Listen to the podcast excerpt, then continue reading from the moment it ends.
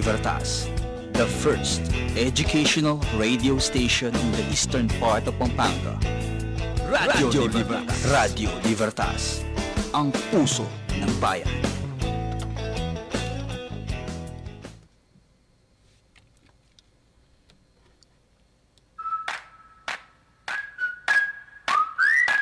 Ayan, magandang hapon Pampanga at syempre sa buong Holy Cross College community. Ako po si Binibining Kim Ira Buenaventura para sa ating programang Puso ng Bayan ngayong Martes ng hapon na tatalakay sa mga proyekto ng ating paaralang may puso.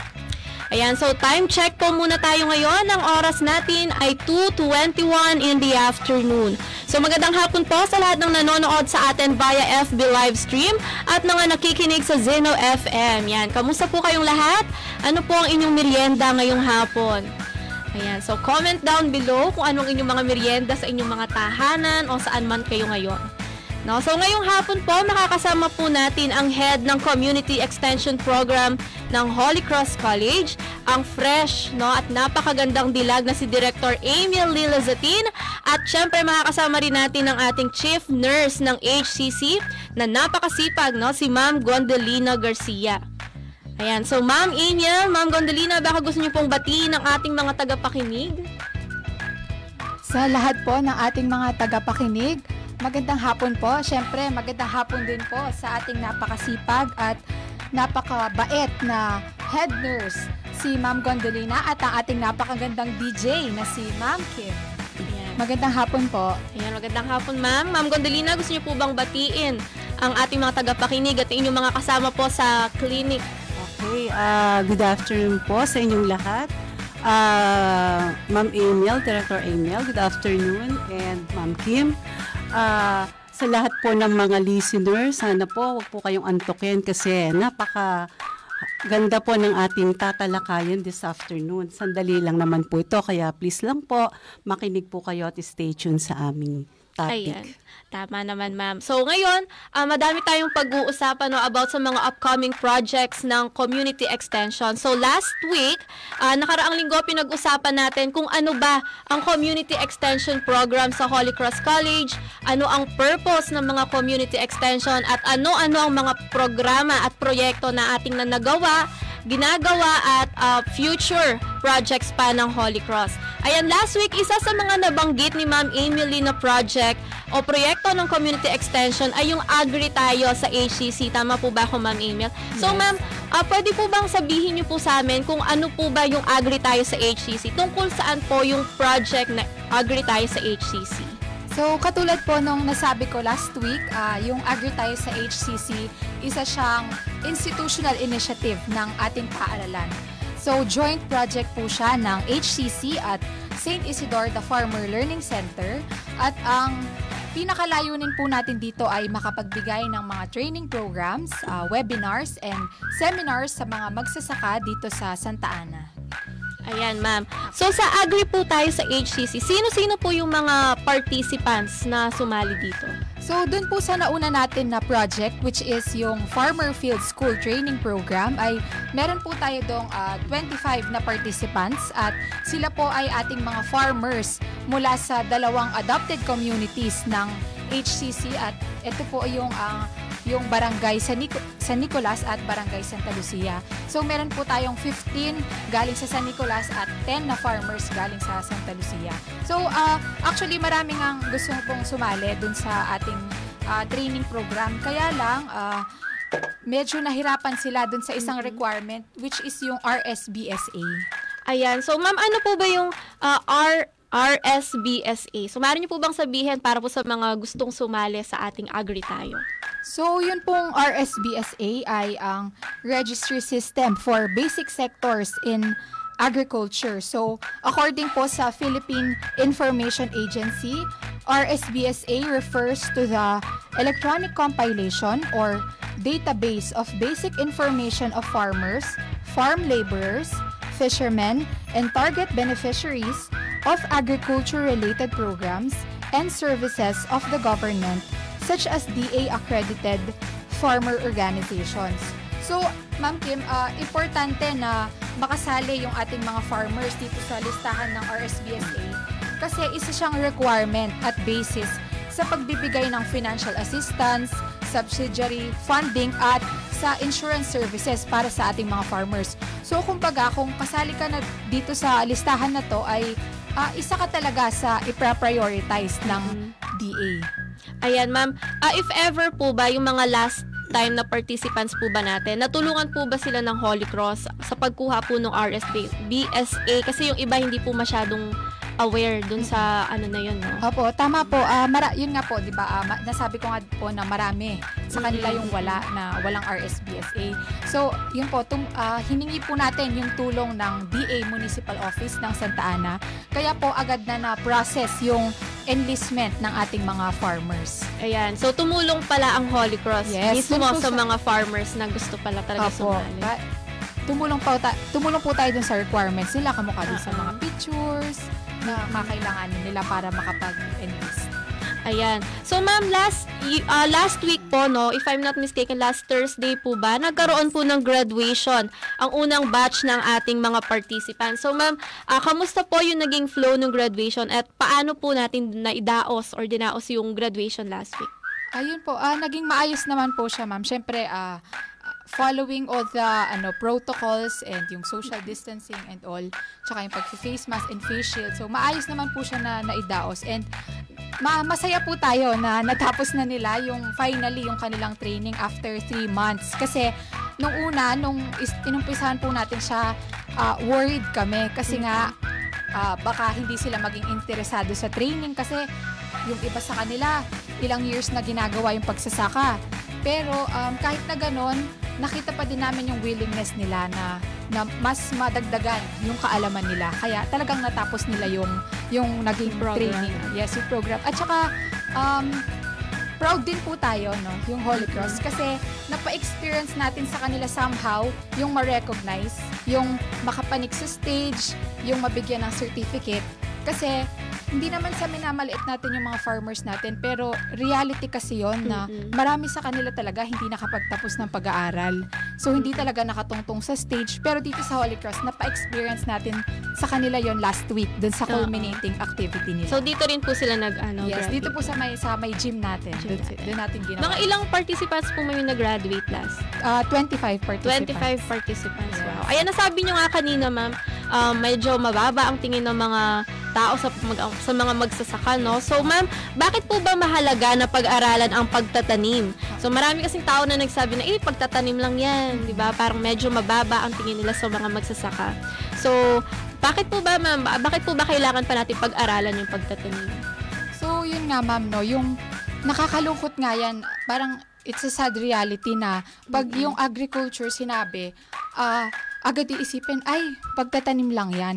Which is, hindi dapat ganun yung mindset na, ng ibang mga tao, no?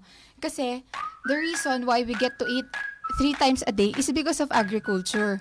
Tsaka ang agriculture naman, hindi lang kasi siya sa pagtatanim. It also includes uh, raising of livestock, kamukha ng, ng manok, ng baboy, ng baka na, na source ng pagkain natin araw-araw. And aside from that, meron pa tayong, aside sa food, meron pa tayong nakukuhang iba sa agriculture, kamukha ng fabrics, yung ginagamit natin sa mga damit, cotton, wool, and leather, mga agricultural products din yan. And also, uh, sabi nga, changing times call for change in our practices. So, di ba, kamukha sa technology, di ba ma'am, ah, bakit ba patuloy na nag evolve yung technology? Kasi constant yung pag-aaral ng mga tao sa about sa teknolohiya. And ganun din dapat sa tingin ko yung gawin sa agriculture. Dapat Yes. mas mahalaga na talagang pag-aralan siya para mas mag-improve pa yung practices natin. Kamukha dun sa naging training nila, tinuruan natin sila na mas makabagong pamamaraan sa pagtatanim which magagamit nila para mas tumaas yung ani nila. At pag tumaas yung mga ani ng mga magsasaka natin, madadagdagan yung food supply natin at at the end of the day, tayo din lahat magbe-benefit nun. Tama naman. So, yun, hopefully yun ang na- mahalaga oo. talaga na pag-aralan siya. Mm-mm. So, ah ma'am, nabanggit nyo din po last week na kasama po natin ang, or katuwang po natin ang TESDA sa programang ito, no? So, aside po sa TESDA, ma'am, sino-sino pa po ba yung naging partners natin para maging, o maisakatuparan natin, maging successful yung ating agri tayo sa HCC? Opo, syempre ma'am, isa pa po sa ating mga importanteng mga partners ay yung St. Isidore Farm. Isa po siya sa, ah, ang St. Isidore Farm po siya ang nagpro-provide ng ating demo field kung saan ginagawa yung training. Yung TESDA naman po, siya yung nagpro-provide na ating trainer at yung nag nakuha nilang voucher or yung allowance. At yung DA din, in cooperation din tayo with Department of Agriculture, dun nga sa kanilang mga RSBSA forms. Ah, okay, ma'am. So, ayan, no, isang patunay na kasali talaga ang buong komunidad ng Santa Ana sa ah, sa ating proyektong Agri Tayo sa HCC. Ayan, ma'am, may, ah, may nabanggit po dito na about SM Foundation na kasama po natin or kasama ng St. Isidore. Tama po ba, ma'am? So, meron po ba kayong ah, gustong paalala sa mga gustong sumali sa mga programa sa SM Foundation?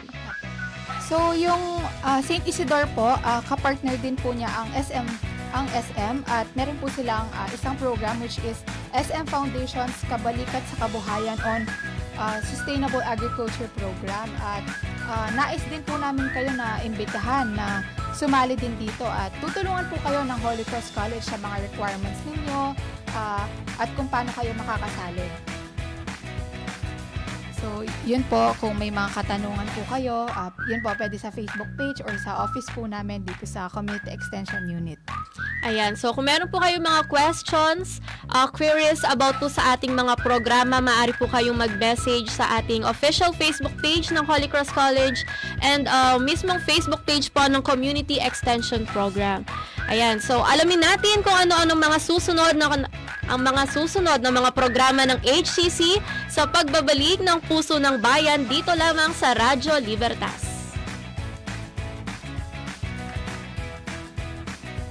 Good morning, class.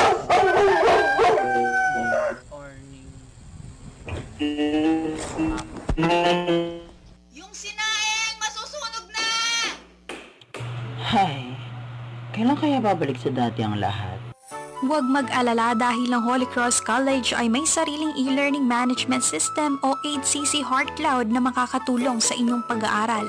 Pinagsama ang dalawang learning system, ang blended learning at hybrid learning upang mas mapadali ang pag-aaral. Kaya enroll na sa Holy Cross College, the school with the heart.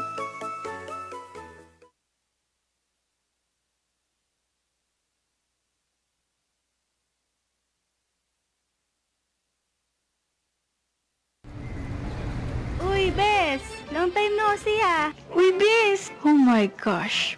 Payakap naman! Pop, pop. Excited din akong mayakap ang aking beshi. Pero ang payo ng World Health Organization, iwas muna sa physical contact para iwas hawaan.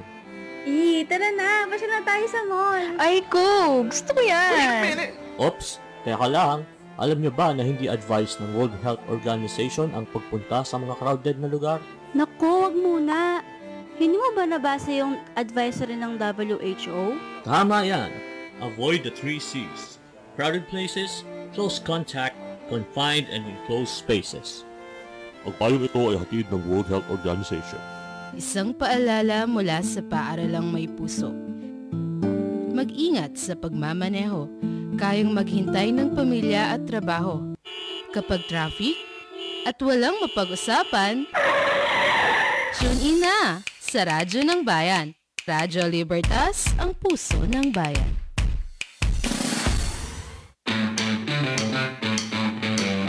Radyo Libertas, ang puso ng bayan. Puso ng Bayan! Puso ng Bayan! Puso ng Bayan! Radyo Libertas, ang puso ng bayan.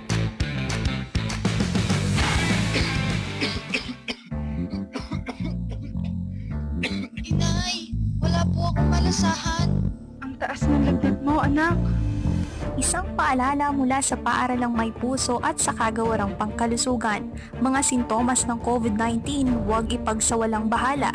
Pumunta sa malapit na ospital at kumonsulta kaagad sa doktor upang karamdaman ay maagapan. Isang paalala mula sa Radyo Libertas, Puso ng Bayan.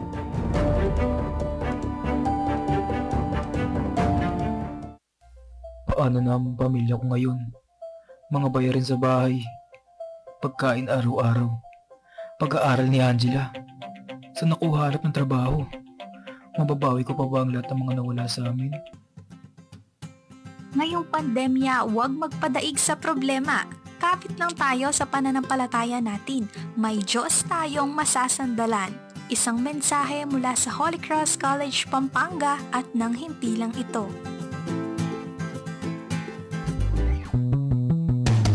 Radio Libertas, the first educational radio station in the eastern part of Pampanga. Radio, Libertas. Radio Libertas, ang puso ng bayan.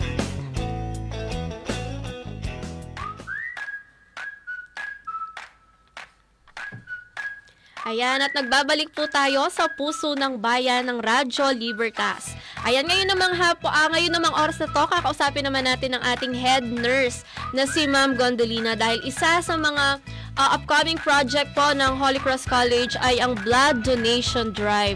So, uh, Ma'am Lynn, ano po ba ang Blood Donation Drive at pang ilang beses na po ba itong gagawin sa Holy Cross? Kamusta po yung naging past events natin about Blood Donation Drive? Okay, uh, first of all, uh, bali, uh, this coming February 26, that will be our fourth. Fourth na po siya, pang-apat na nating blood drive. So, yung mga previous na ta, three na blood letting po natin is masasabi kong successful kasi each uh, yung first time nakakuha po tayo ng uh, around uh, 30 plus tapos tumaas din po nung second time. Although nung pang third time uh, isa lang po yung uh, ibinaba niya. So this time we are hoping na sana po ma mataasan natin or or ma-achieve po natin yung mas higher. Sana po. Ayun po yung aming uh, talagang uh, ano uh, uh, inisip or yun po yung objective na ano. Ayan, naalala ko, uh, pang-apat na to no, ma'am. Oh, so, yes, dalawang ma'am. beses na ako nag-try ng Yes. mag-donate ng dugo but unfortunately, Yes, no, uh, nagkaroon ng, ano yan, problem sa parang Oh, veins, no, Dahil ma'am. So, manipis kasi yung Mm-mm, vein masyado manipis. Sayang naman. Mm-mm. So, ma'am, ah, tanong ko po, ano po ba ang layunin ng programa ng Blood Donation Drive sa taon na to? Okay, ang layunin or aim is, uh, of course, to impart to our employees that by donating blood, they can save lives and improve the health of others. Hindi lamang po uh, magdo-donate sila, hindi rin po sila makakasave ng life, kundi on their, pa- on their part, uh, ma-improve din po yung health nila. Hmm. Ma'am, ah, pwede po bang sabihin nyo kami kung ah, a little information kung ano po ba yung nagiging epekto sa katawan ng isang tao kapag nagdo-donate ng dugo? Ah, okay. Ah, Ma'am Kim, marami yan, no? Unang-una, ah, yung sa kidney, yan, no? So, nagiging healthy po yung kidney. Tapos yung mga, let's say, may, hindi natin maiiwasan na meron tayong mga fat deposits, cholesterol, triglycerides sa ating ah, bla- ah, sa ating veins, sa ating yun, by donating blood, yun po is nawawala po yun or na, nababawasan or naaalis po yun. And uh, yun nga po, dun po sa mga merong mga ah, sakit sa heart, pwede rin po na ah, yun po, nakakaano rin po siya, nakaka-improve sa kanila pong health yan.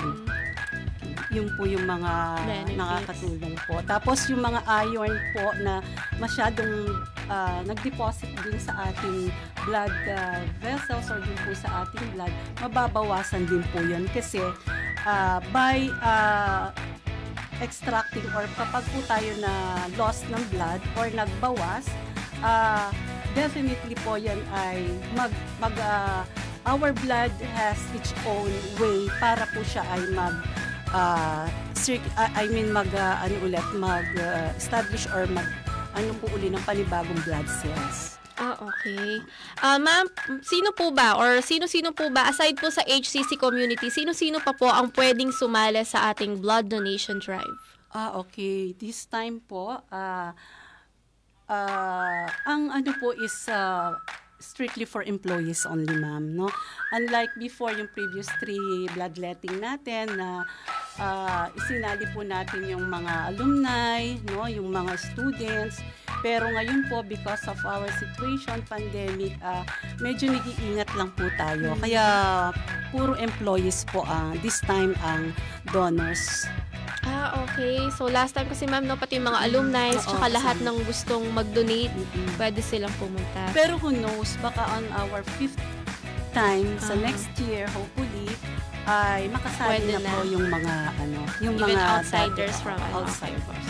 Ah, ma'am, tanong po namin, saan po ba dinadala yung mga bag ng dugo na makokolekta? Okay, so it's a good question, ma'am, no? Ah, of course, ah, na- mapapansin natin yung mga PNRC personnel or staff, yung mga taga Red Cross, no? Ah, yung mga na-collect po na blood sa atin, sa mga donors, ah nakapak po yan na very, ano po, kung basta ano, is ah, ah, strictly na pinapalo nila yung mga ano, yung mga kung paano yung proper way of collecting at saka kung paano sila i, ilalagay sa isang ah, ah, dispenser or isang box na safe. And then, yung pong mga yon is ah, after that, ah, of course, dadalhin po nila yan sa kanilang ah, sa Red Cross. Ah, they will do the testing po. Yan, yung testing for transfusion, transmi- ah, yung tinatawag nilang transmissible infection. Parang ini-screening po yan. Of course, para po safe. And then after po dyan, i-recheck again yung blood type.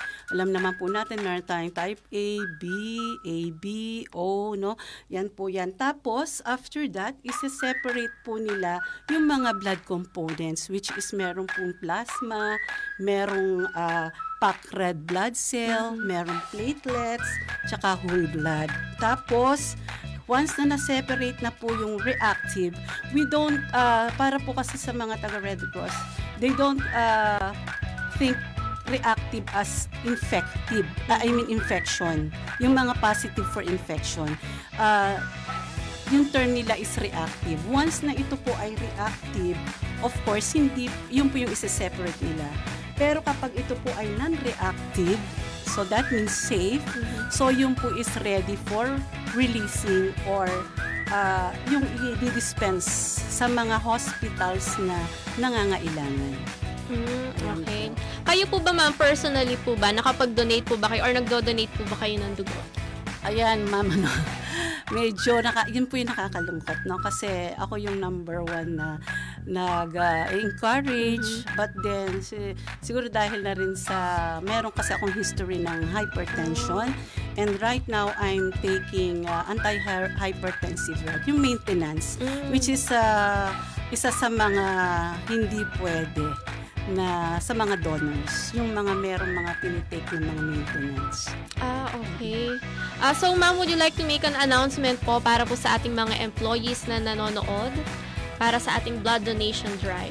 Okay, ah siguro po ah, para sa mga employees, no, paulit-ulit po ito, no, once in a while ay nagpo-post po kami sa HCC GC po, no. But then, ah, yun nga po, this coming February 26, 2021 at 9 a.m. onward, no po, magkakaroon po tayo ng blood donation drive. Pang fourth time na po yan. Saan po? It's on the new audiovisual room po. At bakit po, no? Bakit kailangan? So kailangan pong ipagpatuloy ng paaralang may puso ang programang Blood Donation Drive upang ah, makatulong po sa mga individual na nangangailangan ng dugo. Nais po ng HCC na sa ganitong munting paraan ay may isang buhay na madu- madurugtungan. Ayan po. Ayan. Ah, yan.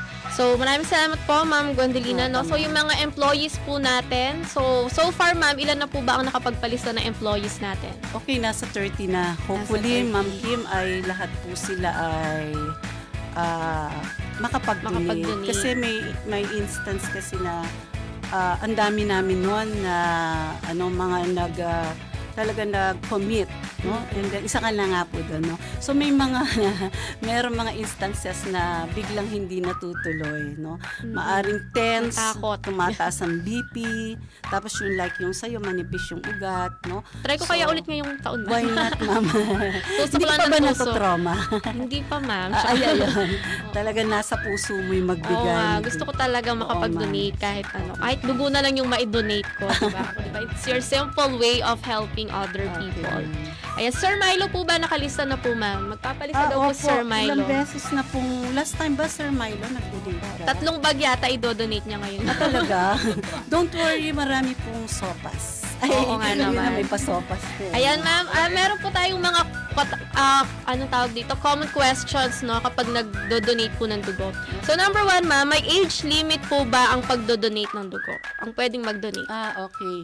So, Ma'am Kim, ah 18 to 50 years old. No? 18 to 18 years old to 50. But then, ah pagka 45 above, nire-require na dapat siya ay yung regular na siya na or may history siya na talagang donor siya.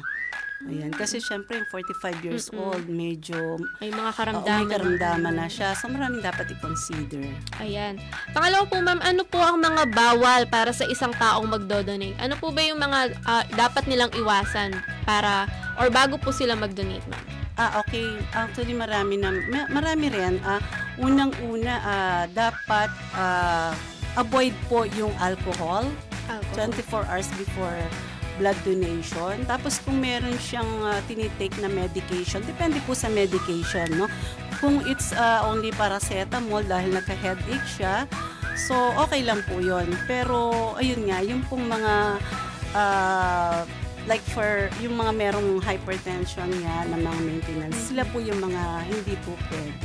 Okay. How about, ma'am, yung mga ano, yung mga may tattoo, ganyan? Ah, yes. Gaano po katagal Yung mga may dapat? tattoo po, ah, depende sa size at sa kung gaano nakatagal, no?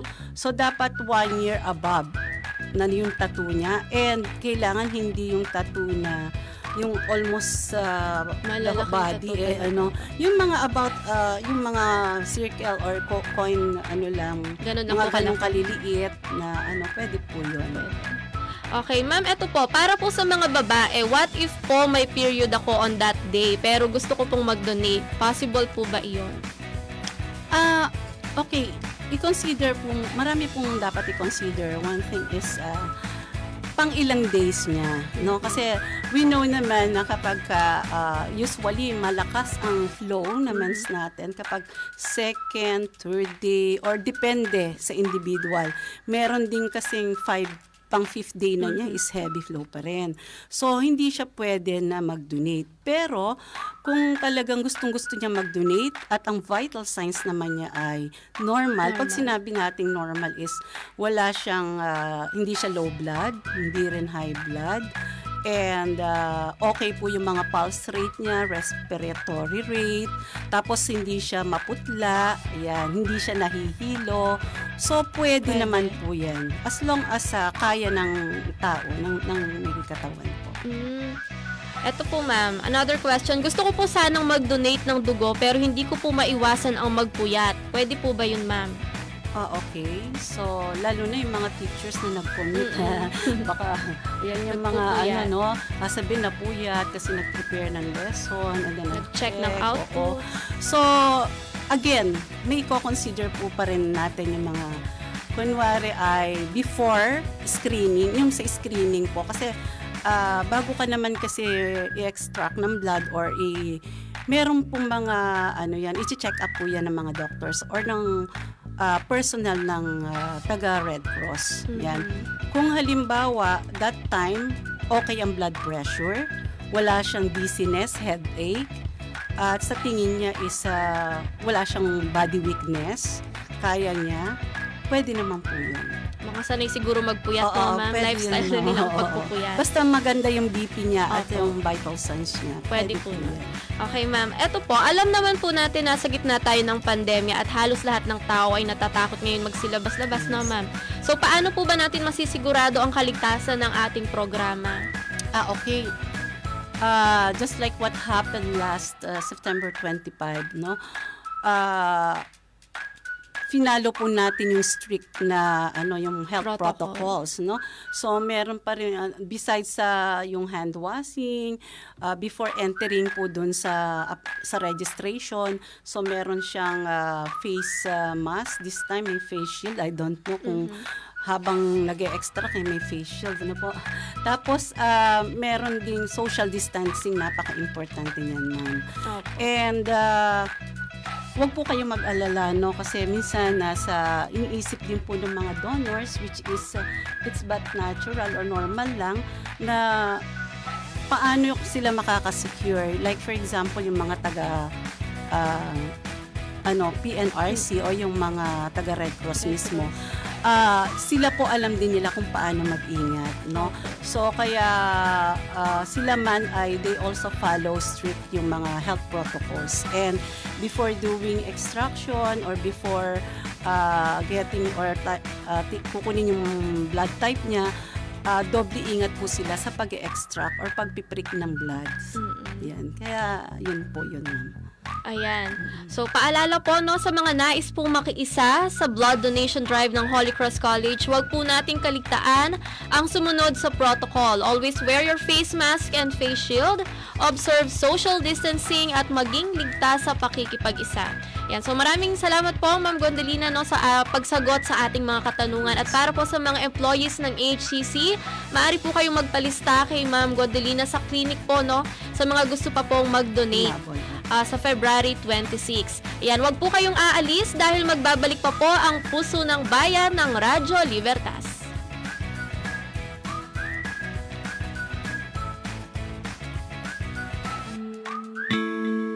Ikaw ba ay nalulungkot, balisa, hindi makatulog, at nahihirapang mag-focus sa pag-aaral dahil sa depresyon? Kailangan ng makakausap mag-message lamang sa official Facebook page ng Holy Cross College Guidance and Counseling Services Division. Seryosohin ang depresyon. Isang paalala mula sa Holy Cross College, the school with a heart. Isang paalala mula sa paaralang may puso. Mag-ingat sa pagmamaneho. Kayang maghintay ng pamilya at trabaho. Kapag traffic at walang mapag-usapan, Tune in na sa Radyo ng Bayan. Radyo Libertas, ang puso ng bayan. Uy, Bes! Long time no see ah! Uy, Bes! Oh my gosh! Payakap naman! Pop, pop, pop! Excited din akong mayakap ang aking Beshi. Pero ang payo ng World Health Organization, iwas muna sa physical contact para iwas hawaan. Eh, tara na! Masya na tayo sa mall! Ay, ko! Gusto ko yan! Oops! Kaya ka lang, alam niyo ba na hindi advice ng World Health Organization ang pagpunta sa mga crowded na lugar? Naku, wag muna. Hindi mo ba nabasa yung advisory ng WHO? Tama yan. Avoid the three C's. Crowded places, close contact, confined and enclosed spaces. Ang payong ito ay hatid ng World Health Organization. Radio Libertas the first educational radio station in the eastern part of Pampanga. Radio, Radio Libertas. Radio Libertas. Ang puso ng bayan.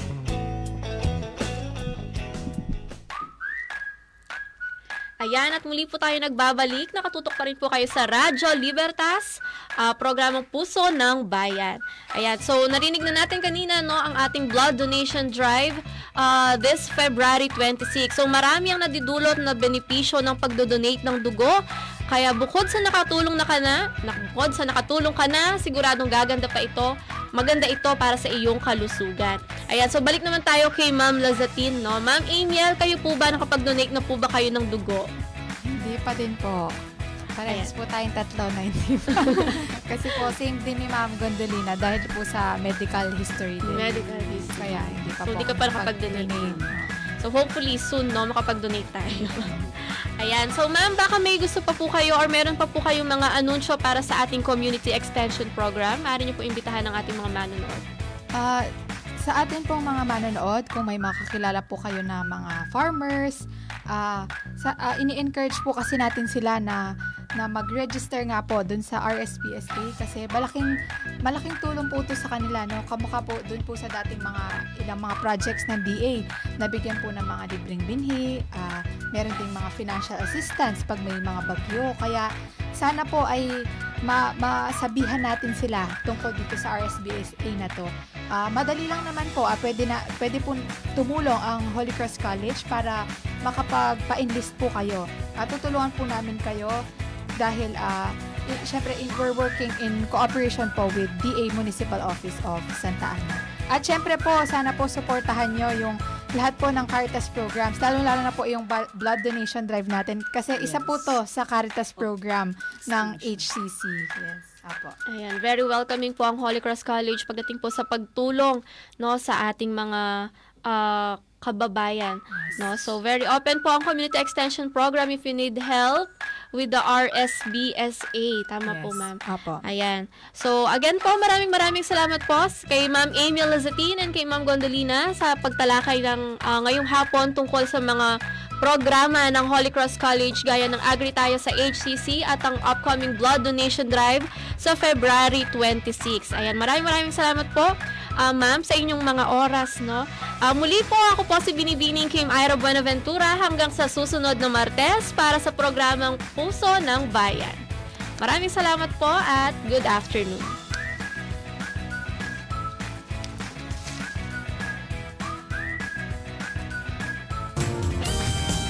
Radyo Libertas, ang puso ng bayan.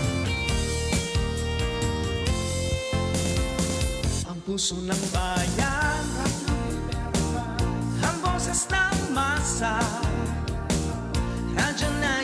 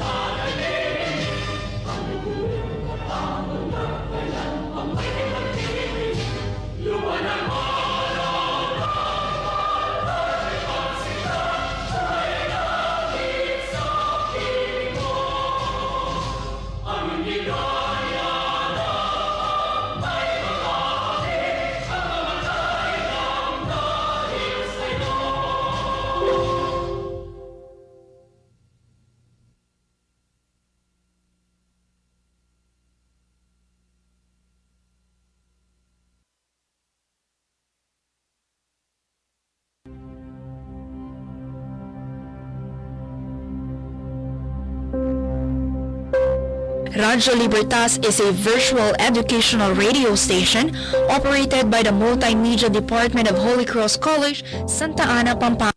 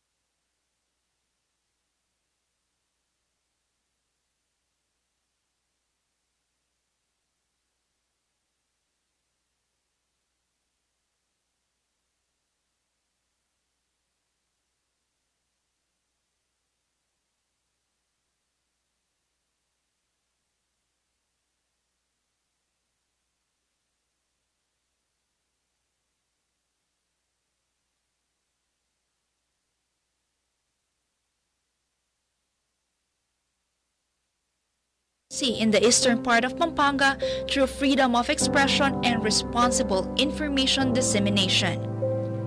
Radyo Libertas is a vehicle of change by promoting HCC's core values Fides, Caritas, and Libertas. Radyo Libertas also serve as a training ground for communication students and campus journalists to hone their communication skills both in written and in oral form through regular programming and mentoring by communication professionals. Radyo Libertas is simulcast at the official Facebook page and website of Holy Cross College, Zeno FM, and HCC Heart Cloud. Radyo Libertas adheres to the guidelines under the Community Radio Handbook of UNESCO. Radyo Libertas has the right to stream songs through its communication to the public license or CTTPL provided by the Filipino Society of Composers, Authors, and Publishers or PhilSCAP. Radyo Libertas is now signing off.